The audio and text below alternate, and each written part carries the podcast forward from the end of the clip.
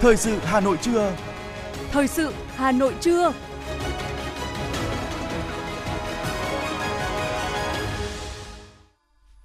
Lê Thông và Thu Thảo xin được đồng hành cùng quý vị và các bạn trong 30 phút của chương trình Thời sự trưa nay, Chủ nhật ngày 14 tháng 8 năm 2022. Chương trình của chúng tôi có những nội dung chính sau đây.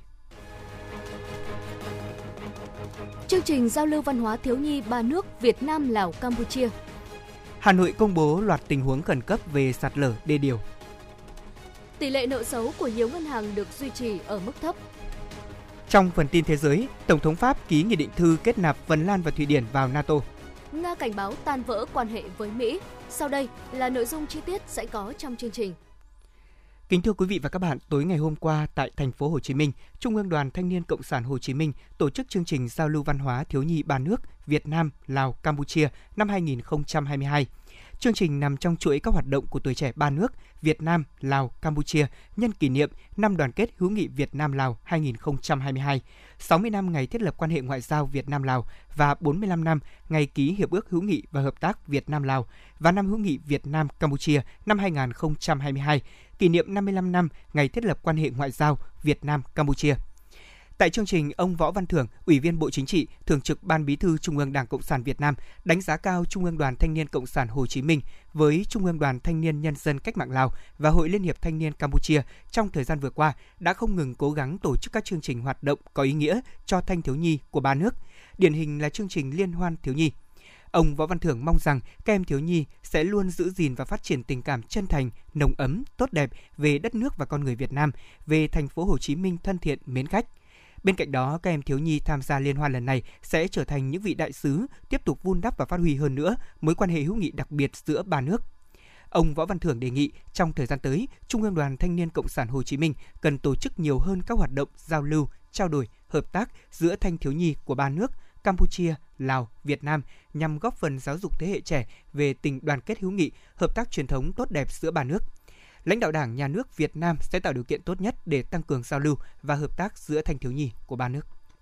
Phó Chủ tịch Ủy ban nhân dân thành phố Hà Nội Nguyễn Mạnh Quyền vừa ký quyết định công bố tình huống khẩn cấp sạt lở mái hạ lưu đê tả đuống tương ứng từ km 1 đến cộng 050 đến km 1 cộng 450 xã Xuân Canh, huyện Đông Anh. Theo đó, chiều dài sạt lở khoảng 400 m, diễn biến rất phức tạp, làm sạt trượt hai cung sạt trên mái đê với chiều dài là 150 m và 100 m điểm gần nhất cách mặt đê khoảng 2 mét, ảnh hưởng trực tiếp đến ổn định, an toàn của tuyến đê tả đuống khu vực sạt lở. Trong một quyết định khác, Phó Chủ tịch Ủy ban nhân dân thành phố Hà Nội Nguyễn Mạnh Quyền cũng ký quyết định công bố tình huống khẩn cấp sạt lở bờ sông Tả sông Đuống, tương ứng từ K12 cộng 540 đến K13 cộng 000 Đề tả đuống huyện Gia Lâm thành phố Hà Nội. Theo đó, diễn biến sạt lở đang rất phức tạp, làm nứt đường dân sinh sát bờ sông và khu dân cư sinh sống tập trung, ảnh hưởng trực tiếp đến 35 hộ dân xã Dương Hà, huyện Gia Lâm đang sinh sống trong khu vực sạt lở. Lệnh xây dựng công trình khẩn cấp khắc phục tình trạng sạt lở bờ tả sông Đuống cũng được ban bố, giao đơn vị quản lý thực hiện xây dựng công trình cho Sở Nông nghiệp và Phát triển Nông thôn Hà Nội, dự kiến kinh phí khoảng 40 tỷ đồng, hoàn thành trong năm 2023 thành phố cũng công bố tình huống khẩn cấp sạt lở kè Sâm Thị tương ứng từ km 86 389 đến km 87 500 đê Hữu Hồng, xã Ninh Sở, huyện Thường Tín. Tại khu vực này diễn biến sạt lở đang rất phức tạp, mái và đỉnh kè chưa được gia cố đã bị sạt lở, ảnh hưởng đến khoảng 150 hộ dân, gây lún và nứt nhà dân, công trình phụ, tường bao cùng đường dân sinh, ảnh hưởng trực tiếp đến an toàn về người và tài sản của nhân dân sinh sống trong khu vực này thành phố ban hành lệnh xây dựng công trình khẩn cấp khắc phục sự cố tình trạng sạt lở kè Sâm Thị nói trên, giao trách nhiệm quản lý và thực hiện xây dựng công trình cho Sở Nông nghiệp Phát triển nông thôn, dự kiến kinh phí đầu tư khoảng 78 tỷ đồng, hoàn thành trong năm 2023. Phó Chủ tịch Ủy ban nhân dân thành phố cũng ký quyết định công bố tình huống khẩn cấp sạt lở kè Yên Phú, tương ứng từ km 4 200 đến km 4 800 đê tả Cà Lồ, xã Xuân Thu, huyện Sóc Sơn. Theo công bố, diễn biến sạt lở đang rất phức tạp, phần chân kè nhiều đoạn trôi xuống sông. Tại vị trí km 4 cộng 300 đê tả Cà Lồ đỉnh kè và mái kè bị sạt, chiều dài khoảng 20 m, mái kè bị sạt khoảng 25 m vuông. Do mái kè làm mái đê, hiện trạng sạt lở hư hỏng tuyến kè Yên Phú đã làm ảnh hưởng đến khả năng chống lũ của tuyến đê tả Cà Lồ. thành phố Hà Nội cũng ban hành lệnh xây dựng công trình khẩn cấp khắc phục tình trạng sạt lở kèm yên phú tương đương tương đương với vị trí nói trên giao trách nhiệm quản lý thực hiện xây dựng công trình cho Sở Nông nghiệp và Phát triển Nông thôn, mức đầu tư khoảng 20 tỷ đồng, dự kiến hoàn thành trong năm 2023.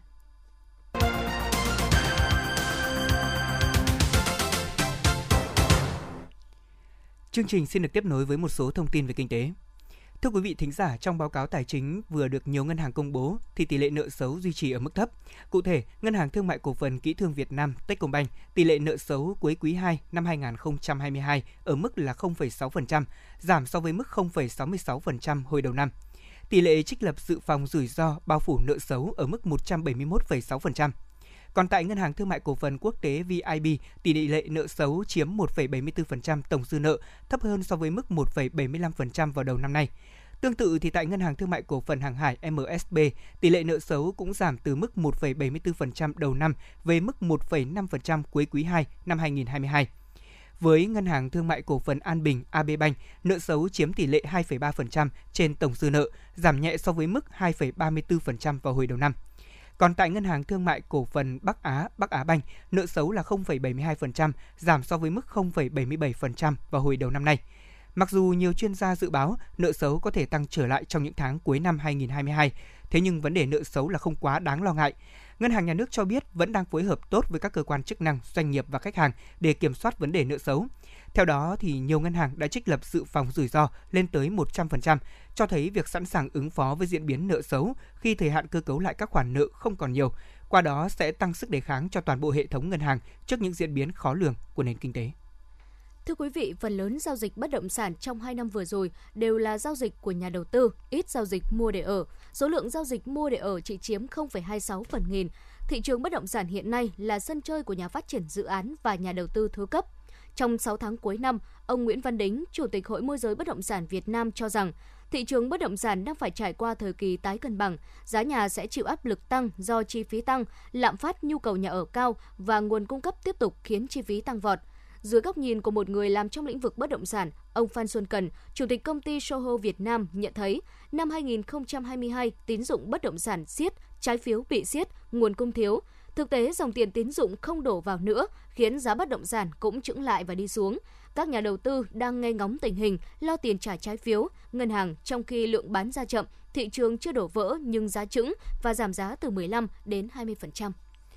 Theo báo cáo xu hướng nhu cầu vàng mới nhất của Hội đồng vàng quốc tế, nhu cầu vàng toàn cầu không bao gồm thị trường phi tập trung OTC trong quý 2 đã giảm 8% so với cùng kỳ năm ngoái, xuống còn 948 tấn. Tuy nhiên thì nhờ dòng vốn ETF mạnh mẽ trong quý 1, nhu cầu vàng trong nửa đầu năm nay vẫn tăng 12% so với nửa đầu năm 2021 ở mức là 2.189 tấn. Còn tại Việt Nam thì nhu cầu vàng của người tiêu dùng tại Việt Nam cũng đã tăng từ 12,6 tấn trong quý 2 năm 2021 lên 14 tấn trong quý 2 của năm nay, tăng 11% so với cùng kỳ năm trước. Mức tăng trưởng này đạt được bởi tổng thu về nhu cầu vàng thỏi và vàng đồng tăng 5% từ 9,1 tấn trong quý 2 năm 2021 lên 9,6 tấn trong cùng kỳ năm nay và nhu cầu vàng trang sức tăng 28% từ 3,5 tấn trong quý 2 năm 2021 lên 4,5 tấn trong quý 2 năm 2022.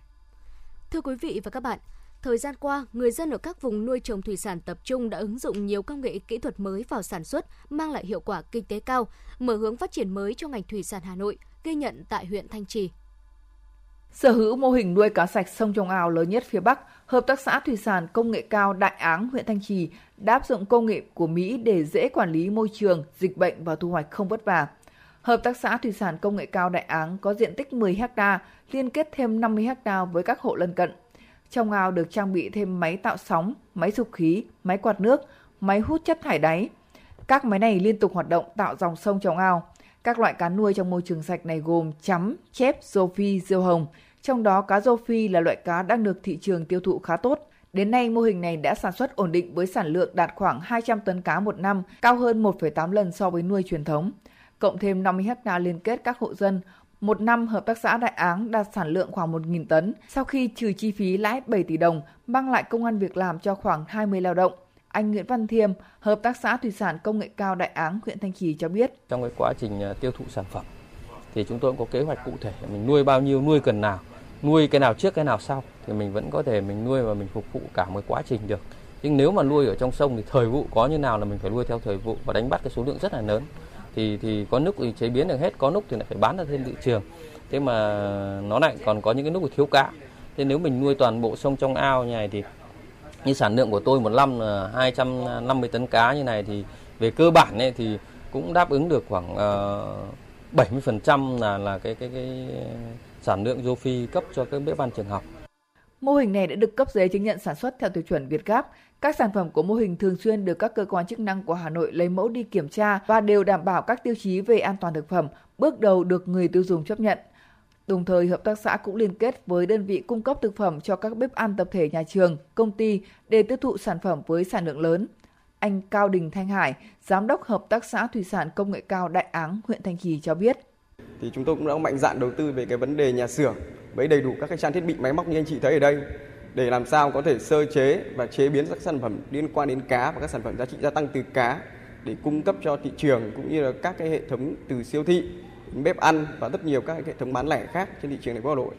Thứ nhất là nó sẽ giải quyết được mấy cái bài toán. Thứ nhất là về cái vấn đề là cái sản phẩm đầu ra của hệ thống sông trong ao thì chúng tôi sẽ chủ động được là tiêu thụ về cái vấn đề sản phẩm sau khi đến mùa thu hoạch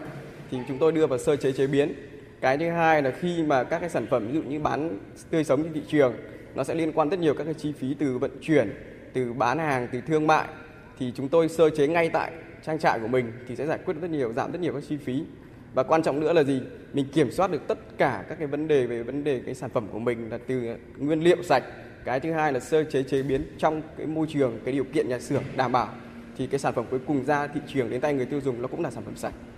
Đặc biệt, việc nuôi cá theo mô hình áp dụng công nghệ góp phần tích cực trong bảo vệ môi trường. Hợp tác xã luôn đảm bảo quy trình khép kín, cá nuôi trong bể sạch được sục khí hút phân thường xuyên nên không có mùi tanh. Ngoài ra, người nuôi có thể tận dụng được lượng chất thải được thu gom sử dụng làm phân bón trong trồng trọt, nâng cao hiệu quả kinh tế. Ông Nguyễn Văn Hưng, Phó Chủ tịch Ủy ban nhân dân xã Đại Áng, huyện Thanh Trì cho biết. Thành lập cái hợp tác xã thủy sản công nghệ cao đầu tiên là họ sẽ giải quyết các cái sản lượng của họ, sau đó họ sẽ giúp cho các cái trang trại ở vùng bên quanh trong xã để giải quyết cái thực phẩm Thế còn ờ, hiện nay thì cái mô hình này hoạt động hiệu quả. Định hướng của xã thì đối với cả các cái ờ, ruộng mà hoạt động ờ, nông nghiệp nó thấp thì tiến tới sẽ vận động nhân dân tiếp tục chuyển đổi mô hình để phát triển kinh tế cao hơn. Ờ, thì đây là một cái định hướng trọng tâm của Đảng bộ xã cũng như là của địa phương. Nhìn lại những bài học thành công của kinh tế nông nghiệp ở Hà Nội thời gian qua, có thể thấy một số kinh nghiệm khá nổi bật của huyện Thanh Trì. Cách đây nhiều năm, mô hình trồng rau sạch trên địa bàn huyện chưa tạo được sự khác biệt lớn, chưa có lợi nhuận khá cho người trồng rau. Nhưng qua việc kiên định tháo gỡ khó khăn trong sản xuất và tăng cường tuyên truyền, đến nay sản phẩm rau sạch của Thanh Trì đã tạo nên sự khác biệt với thương hiệu được khẳng định. Hy vọng mô hình nuôi cá sạch sông trong ao của Hợp tác xã Thủy sản Công nghệ cao Đại Áng sau một thời gian đi vào thị trường sẽ khẳng định được thương hiệu cá Việt Gáp.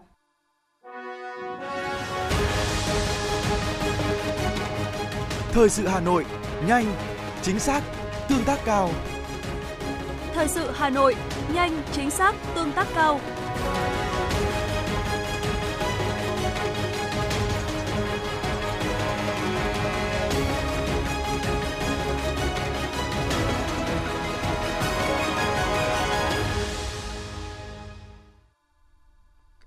Quý vị và các bạn, Việt Nam sẽ đăng cai tổ chức trực tiếp diễn đàn du lịch Mekong năm 2022 từ ngày 9 đến ngày 14 tháng 10 tại khu nghỉ dưỡng Nam Hội An, tỉnh Quảng Nam. Đây sẽ là sự kiện gặp mặt trực tiếp đầu tiên của 6 điểm đến thuộc tiểu vùng Mekong mở rộng kể từ năm 2019. Sự kiện sẽ diễn ra tại khu nghỉ dưỡng Nam Hội An, tỉnh Quảng Nam, là sự kiện tương tác đầu tiên quy tụ các nhà lãnh đạo, chuyên gia du lịch khu vực công và tư thuộc tiểu vùng Mekong kể từ khi COVID-19 làm ngành du lịch gián đoạn. Diễn đàn du lịch Mekong năm 2022 hướng tới thúc đẩy hành động thực tế và xây dựng ngành du lịch tiểu vùng tự cường, toàn diện, bền vững và thành công hơn. Các diễn giả sẽ bao gồm đại diện Tổng cục Du lịch Việt Nam, đại diện các cơ quan du lịch quốc gia. Diễn đàn đề cập đến xu hướng ảnh hưởng đến sự phục hồi của ngành du lịch, chuyển đổi kỹ thuật số, nội địa hóa chuỗi cung ứng, mô hình kinh doanh doanh nghiệp xã hội.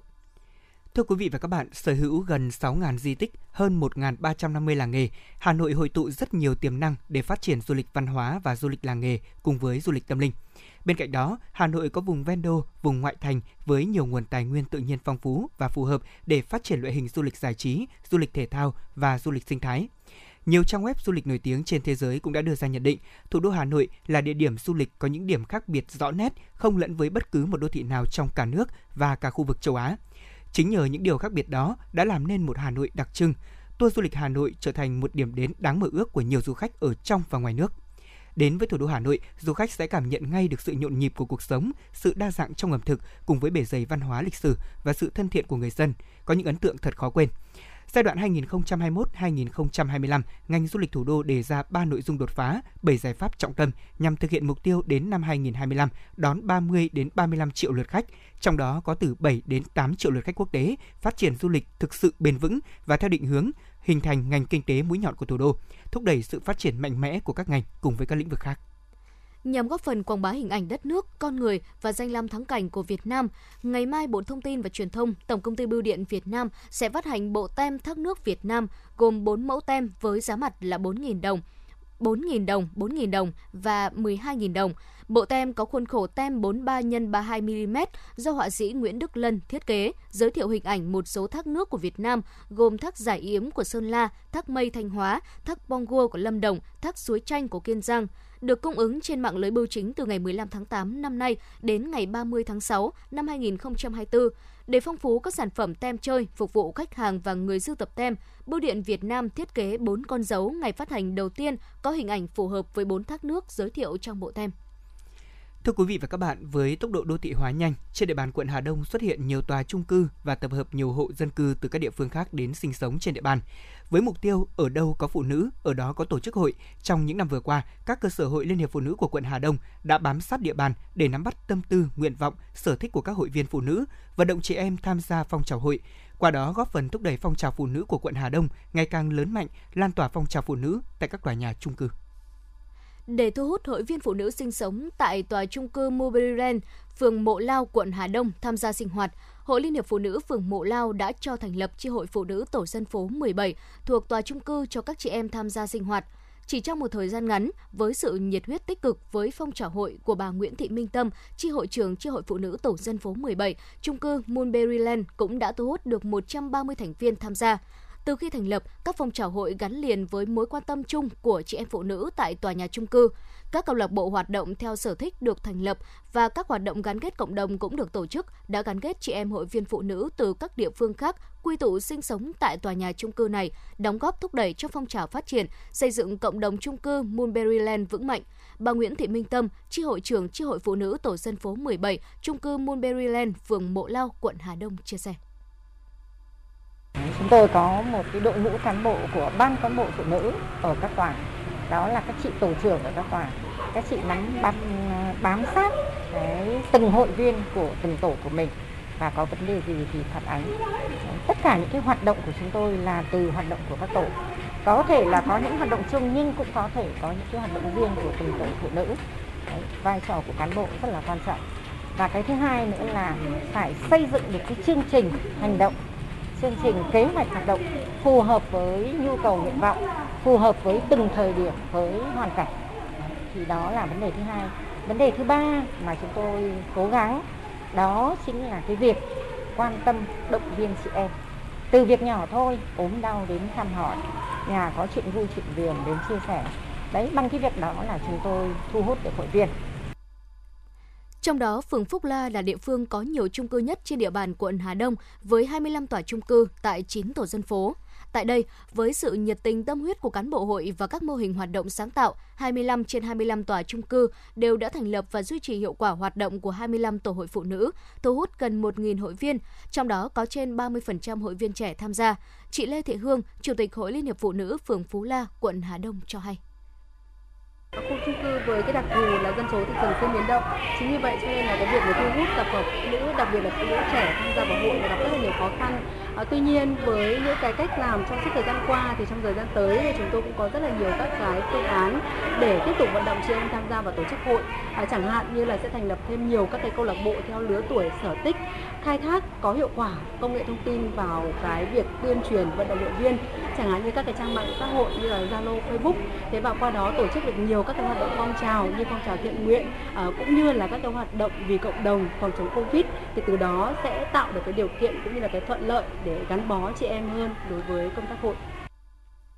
Quận Hà Đông là địa bàn có tốc độ đô thị hóa nhanh với 87 tòa chung cư được xây dựng tại 15 trên 17 phường của quận Hà Đông. Trung bình mỗi tòa nhà có khoảng 300 hộ dân sinh sống. Việc thu hút hội viên sinh sống tại các tòa nhà chung cư này là việc làm cấp thiết để gắn kết thành viên vào các mục tiêu chung của địa phương và của quận, góp phần xây dựng tổ chức hội ngày càng vững mạnh. Chị Lại Hà Phương, Chủ tịch Hội Liên hiệp Phụ nữ quận Hà Đông cho biết.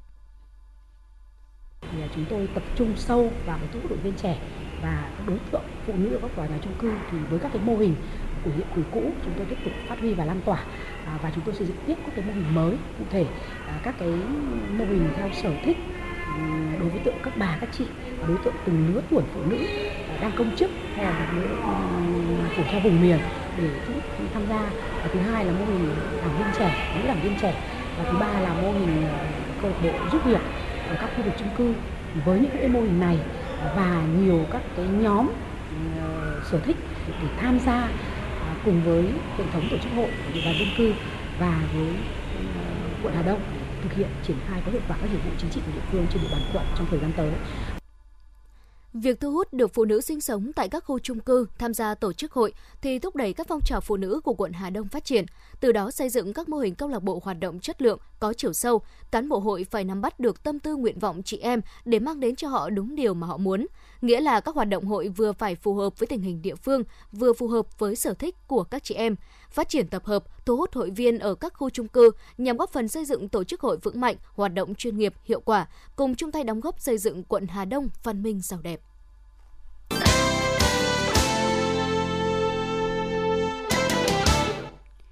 Quý vị và các bạn đang nghe chương trình thời sự được phát sóng trực tiếp trên kênh FM tần số 90 MHz. Xin được chuyển sang một số nội dung đáng chú ý khác. Ngày hôm qua, cảnh sát Anh đã thông báo xác định được danh tính của một nạn nhân trong vụ hỏa hoạn xảy ra tại một nhà máy bỏ hoang ở miền Bắc của nước này từ 3 tháng trước. Nạn nhân là một trong bốn người đàn ông Việt Nam mất tích kể từ vụ hỏa hoạn này. Sở cảnh sát vùng Manchester xác định một trong ba thi thể tìm thấy trong đám cháy là anh Ước Văn Nguyễn, 31 tuổi, nhà máy ở Omen gần Manchester bị hư hại không thể sửa chữa sau vụ hỏa hoạn vào ngày 7 tháng 5 vừa qua. Và các công nhân phá rỡ cũng đã tìm thấy phần còn lại của ít nhất 3 nạn nhân vào ngày 23 tháng 7 trước đó. Vào tuần trước thì cảnh sát của nước Anh cũng đã công bố danh tính 4 người đàn ông Việt Nam mất tích kể từ vụ hỏa hoạn này. Trả lời báo giới thanh tra cấp cao Leigh West của Sở Cảnh sát vùng Manchester cho biết, các cuộc điều tra đang được tiến hành để xác định lý do tại sao ước và những người khác hiện chưa được xác định lại ở trong nhà máy vào lúc cháy. Cơ quan Cảnh sát điều tra Công an quận Đống Đa cho biết, đơn vị này đã khởi tố vụ án tạm giữ hình sự đối với Ngô Công Hán, sinh năm 1987, quê quán Bắc Ninh, hiện trú tại xã Cự Khê, huyện Thanh Oai, Hà Nội, để điều tra về hành vi vi phạm quy định về tham gia giao thông đường bộ theo Điều 260 Bộ Luật Hình sự. Trước đó vào khoảng 21 giờ 55 phút, ông Ngô Công Hán sinh năm 1987, quê Bắc Ninh, hiện trú tại xã Cự Khê, huyện Thanh Oai, Hà Nội, đã điều khiển chiếc xe Honda City 4 chỗ màu đỏ mang biển kiểm soát 30H75803 di chuyển trên đường láng theo hướng từ cầu giấy hướng về ngã tư sở, đã bất ngờ lao thẳng vào cây xăng 111 đường láng rồi đâm vào hàng loạt xe máy, người dân đang đứng chờ đổ xăng và nhân viên cây xăng khiến ít nhất là 8 người bị thương. Một nhân chứng cho biết chiếc ô tô phóng với tốc độ rất nhanh, tông thẳng vào cây xăng khiến nhiều người không kịp né tránh. Tài xế xuống xe có biểu hiện say xỉn. Ngay sau khi tiếp nhận thông tin vụ việc, Công an phường Thịnh Quang cùng các đơn vị nghiệp vụ Công an quận Đống Đa đã khẩn trương có mặt tổ chức bảo vệ hiện trường, phối hợp với người dân đưa các nạn nhân đi cấp cứu tại bệnh viện, đồng thời khám nghiệm để làm rõ nguyên nhân vụ việc. Ngày hôm qua, từ tin báo của người dân, Công an quận Bắc Từ Liêm, thành phố Hà Nội đã ra quyết định xử phạt tài xế điều khiển xe ô tô mang biển kiểm soát 29H15XXX về hành vi vượt đèn đỏ. Trước đó, trên trang Facebook Công an thành phố Hà Nội đã nhận được một clip phản ánh xe ô tô mang biển kiểm soát 29H15XXX đã vượt đèn đỏ tại khu vực đường Văn Tiến Dũng, quận Bắc Từ Liêm. Ngay sau khi nhận được thông tin, đội cảnh sát giao thông trật tự Công an quận Bắc Từ Liêm đã tiến hành xác minh và đề nghị lái xe đến để làm việc. Tại cơ quan công an thì người này đã thừa nhận hành vi vượt đèn đỏ như đúng phản ánh. Công an quận Bắc Từ Liêm sau đó đã lập biên bản phạt vi phạm hành chính và ra quyết định xử phạt đối với người lái xe về hành vi không chấp hành hiệu lệnh của đèn tín hiệu giao thông. Tổng mức xử phạt đối với tài xế này là 5 triệu đồng và tước giấy phép lái xe 2 tháng.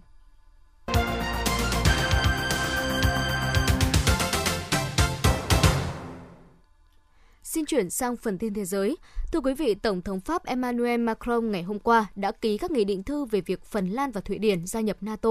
Việc Phần Lan và Thụy Điển gia nhập liên minh quân sự cần phải được tất cả các thành viên của khối phê chuẩn. và đến nay hơn 20 trong số 30 quốc gia thành lập liên minh đã làm điều này. Ngày hôm qua, Nga cảnh báo có thể chấm dứt mối quan hệ với Mỹ nếu Washington coi Moscow là quốc gia tài trợ khủng bố. Trả lời phỏng vấn với báo giới, người đứng đầu vụ Bắc Mỹ tại Bộ Ngoại giao Nga Alexander Rajiv cho biết, nếu Quốc hội Mỹ thông qua tuyên bố Nga là quốc gia bảo trợ cho chủ nghĩa khủng bố, thì điều đó có nghĩa là Mỹ sẽ vượt qua điểm nếu không thể quay đầu. Hậu quả của động thái này sẽ là quan hệ ngoại giao song phương có thể bị hạ thấp hoặc thậm chí là bị tan vỡ. Bộ trưởng Ngoại giao Séc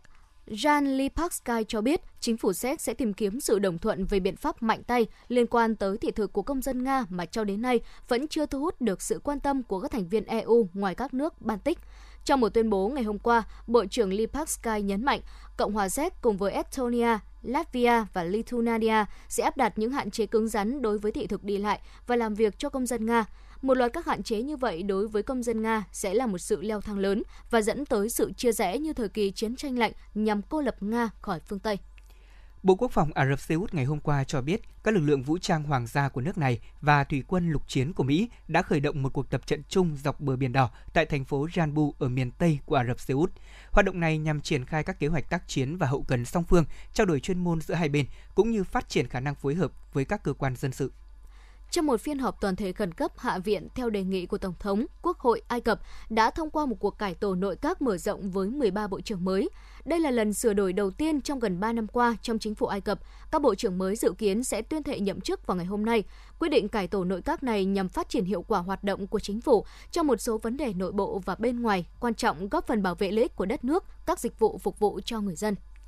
Thủ tướng phục vụ trong chính quyền quân sự của Mali, ông Choge Maiga đã phải nhập viện sau khi mắc một căn bệnh chưa xác định được. Ông này từng đảm nhiệm nhiều chức vụ bộ trưởng và ba lần là ứng cử viên tổng thống trước khi được nhà lãnh đạo quân đội Mali, đại tá Assimi Goita, bổ nhiệm làm thủ tướng vào hồi tháng 6 năm ngoái. Thông báo của nhà chức trách bang Baja California cho biết đã bắt giữ 17 đối tượng bị tình nghi có liên quan đến các vụ bạo động xảy ra hôm 12 tháng 8 vừa qua tại một số thành phố miền Bắc giáp danh với Mỹ. Và trong những ngày qua, làn sóng bạo lực do các băng nhóm tội phạm đã lan rộng tại khu vực này. Trong số những người bị bắt, có 3 đối tượng được xác định là thành viên băng đảng Carte de Calizo Nuvena, Generacion khét tiếng.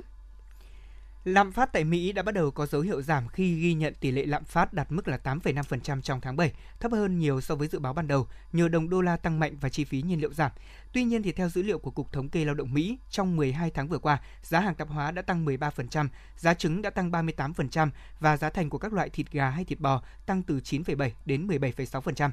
Do đó mà mặc dù giá nhiên liệu giảm gần 20% trong tháng 7, song nhiều người tiêu dùng vẫn đang phải vật lộn cắt giảm nhiều loại chi phí để trang trải cho sinh hoạt của mình. Ít nhất 15 người di cư chết trên sa mạc ở Libya, giáp biên giới với Sudan. Theo cơ quan chống di cư bất thường ở thành phố Kucha, miền đông của Nam Libya, xe chở những người di cư từ Sudan vào đến sa mạc rộng lớn ở Libya thì hết nhiên liệu. Cơ quan này cho biết đã cứu được 9 người sống sót, trong khi hai người khác bị mất tích. Những người di cư thiệt mạng là do thiếu thức ăn và nước uống. Hành trình của những người di cư này là đến miền Tây Libya và sau đó lên các con thuyền sang châu Âu.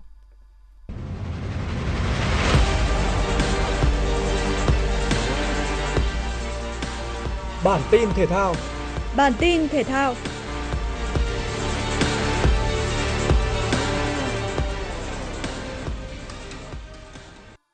Trận đấu đáng chú ý vòng 12 V-League chiều qua là cuộc đối đầu giữa Nam Định và Sông Lam Nghệ An trên sân Thiên Trường. Đội khách duy trì thế trận lấn lướt trong cả hai hiệp. Nỗ lực của họ được đền đáp bằng bàn thắng đẹp mắt từ ngoài vòng cấm của Đình Tiến. Thắng lợi 1-0 trước Nam Định giúp Sông Lam Nghệ An tạm chiếm vị trí thứ hai trên bảng xếp hạng. Ở trận đấu trước đó trên sân Gò Đậu, BKM Bình Dương đã nhanh chóng tạo áp lực về phía khung thành đối phương và có bàn mở tỷ số ở phút 11 sau pha lập công của Edison. 7 phút sau, Wellington nâng tỷ số lên 2-0 cho đội chủ nhà. Những gì Sài Gòn FC làm được ở trận này là bàn rút ngắn tỷ số xuống 1-2 ở phút 86 của Nguyễn Hoàng Quốc Trí. Với 3 điểm ở trận này, Bình Dương vươn lên vị trí thứ 8 với 15 điểm. Và lúc 19 giờ 45 tối nay sẽ diễn ra trận cầu tâm điểm của vòng 12 V-League giữa câu lạc bộ Hà Nội và Hoàng Anh Gia Lai. Đây được coi như trận chung kết sớm định đoạt ngôi vô địch lượt đi của mùa giải. Câu lạc bộ Hà Nội nắm giữ lợi thế sân nhà và phong độ ấn tượng với 5 trận thắng liên tiếp cùng lực lượng mạnh nhất. Chỉ cần không thất bại, Hà Nội FC sẽ chính thức lên ngôi vô địch lượt đi. Trong khi đó, Trước chuyến hành quân tới sân hàng đẫy, hành trang của thầy trò huấn luyện viên Tisak là chuỗi 7 trận bất bại và sự tỏa sáng của Văn Toàn. Công Phượng cũng đã đánh dấu sự trở lại sau một tháng dưỡng thương bằng bàn thắng vào lưới Sài Gòn và cuộc đọ sức này hứa hẹn rất nhiều kịch tính. Trở lại sân nhà để tiếp đón tân binh Bournemouth ở vòng 2 ngoại hạng Anh, Man City đã tạo ra thế trận hoàn toàn áp đảo. Ngay trong hiệp 1, đội chủ nhà dễ dàng ghi 3 bàn thắng do công của Gundogan, Kevin De Bruyne và Foden. Pha phản lưới nhà của Lema bên phía đội khách ở cuối trận giúp Man City ấn định chiến thắng 4-0 và giữ chắc ngôi đầu trên bảng xếp hạng ngoại hạng Anh. Trong khi đó, Arsenal đã nhập cuộc đầy hứng khởi và áp đảo đội khách Leicester City ngay sau tiếng còi khai cuộc. Trong hiệp 1, Jesus hai lần tỏa sáng để ghi hai bàn thắng giúp pháo thủ dẫn trước 2-0. Sang hiệp 2, hai bàn thắng của đội khách có được sau pha đánh đầu phản lưới nhà của Saliba và tình huống dứt điểm hiểm hóc của James Madison. Trong khi đó, Saka và Martinelli mỗi người ghi một bàn để khép lại chiến thắng chung cuộc 4-2 cho đội chủ nhà. Ở một diễn biến khác, Manchester United đã thi đấu vô hồn và để Brentford kiểm soát thế trận. Sau 45 phút thi đấu đầu tiên, Quỷ đỏ đã để đối phương dẫn tới 4 bàn với các pha lập công của Jos Da Silva, Matthias Jensen, Ben Mi và Mbemua. Kết quả 4-0 được giữ cho đến hết trận. Thất bại này khiến Manchester United xếp cuối cùng trên bảng xếp hạng. Dự báo thời tiết khu vực trung tâm thành phố Hà Nội, chiều nắng, chiều tối có thể có rông, đêm không mưa, gió nhẹ, nhiệt độ từ 28 đến 33 độ C. Quý vị và các bạn vừa nghe chương trình Thời sự trưa của Đài Phát thanh Truyền hình Hà Nội, chỉ đạo nội dung Nguyễn Kim Khiêm, chỉ đạo sản xuất Nguyễn Tiến Dũng, tổ chức sản xuất Trà My, đạo diễn Kim Oanh, phát thanh viên Lê Thông Thu Thảo cùng kỹ thuật viên Kim Thoa thực hiện. Kính chào tạm biệt và hẹn gặp lại quý vị trong chương trình Thời sự tối nay.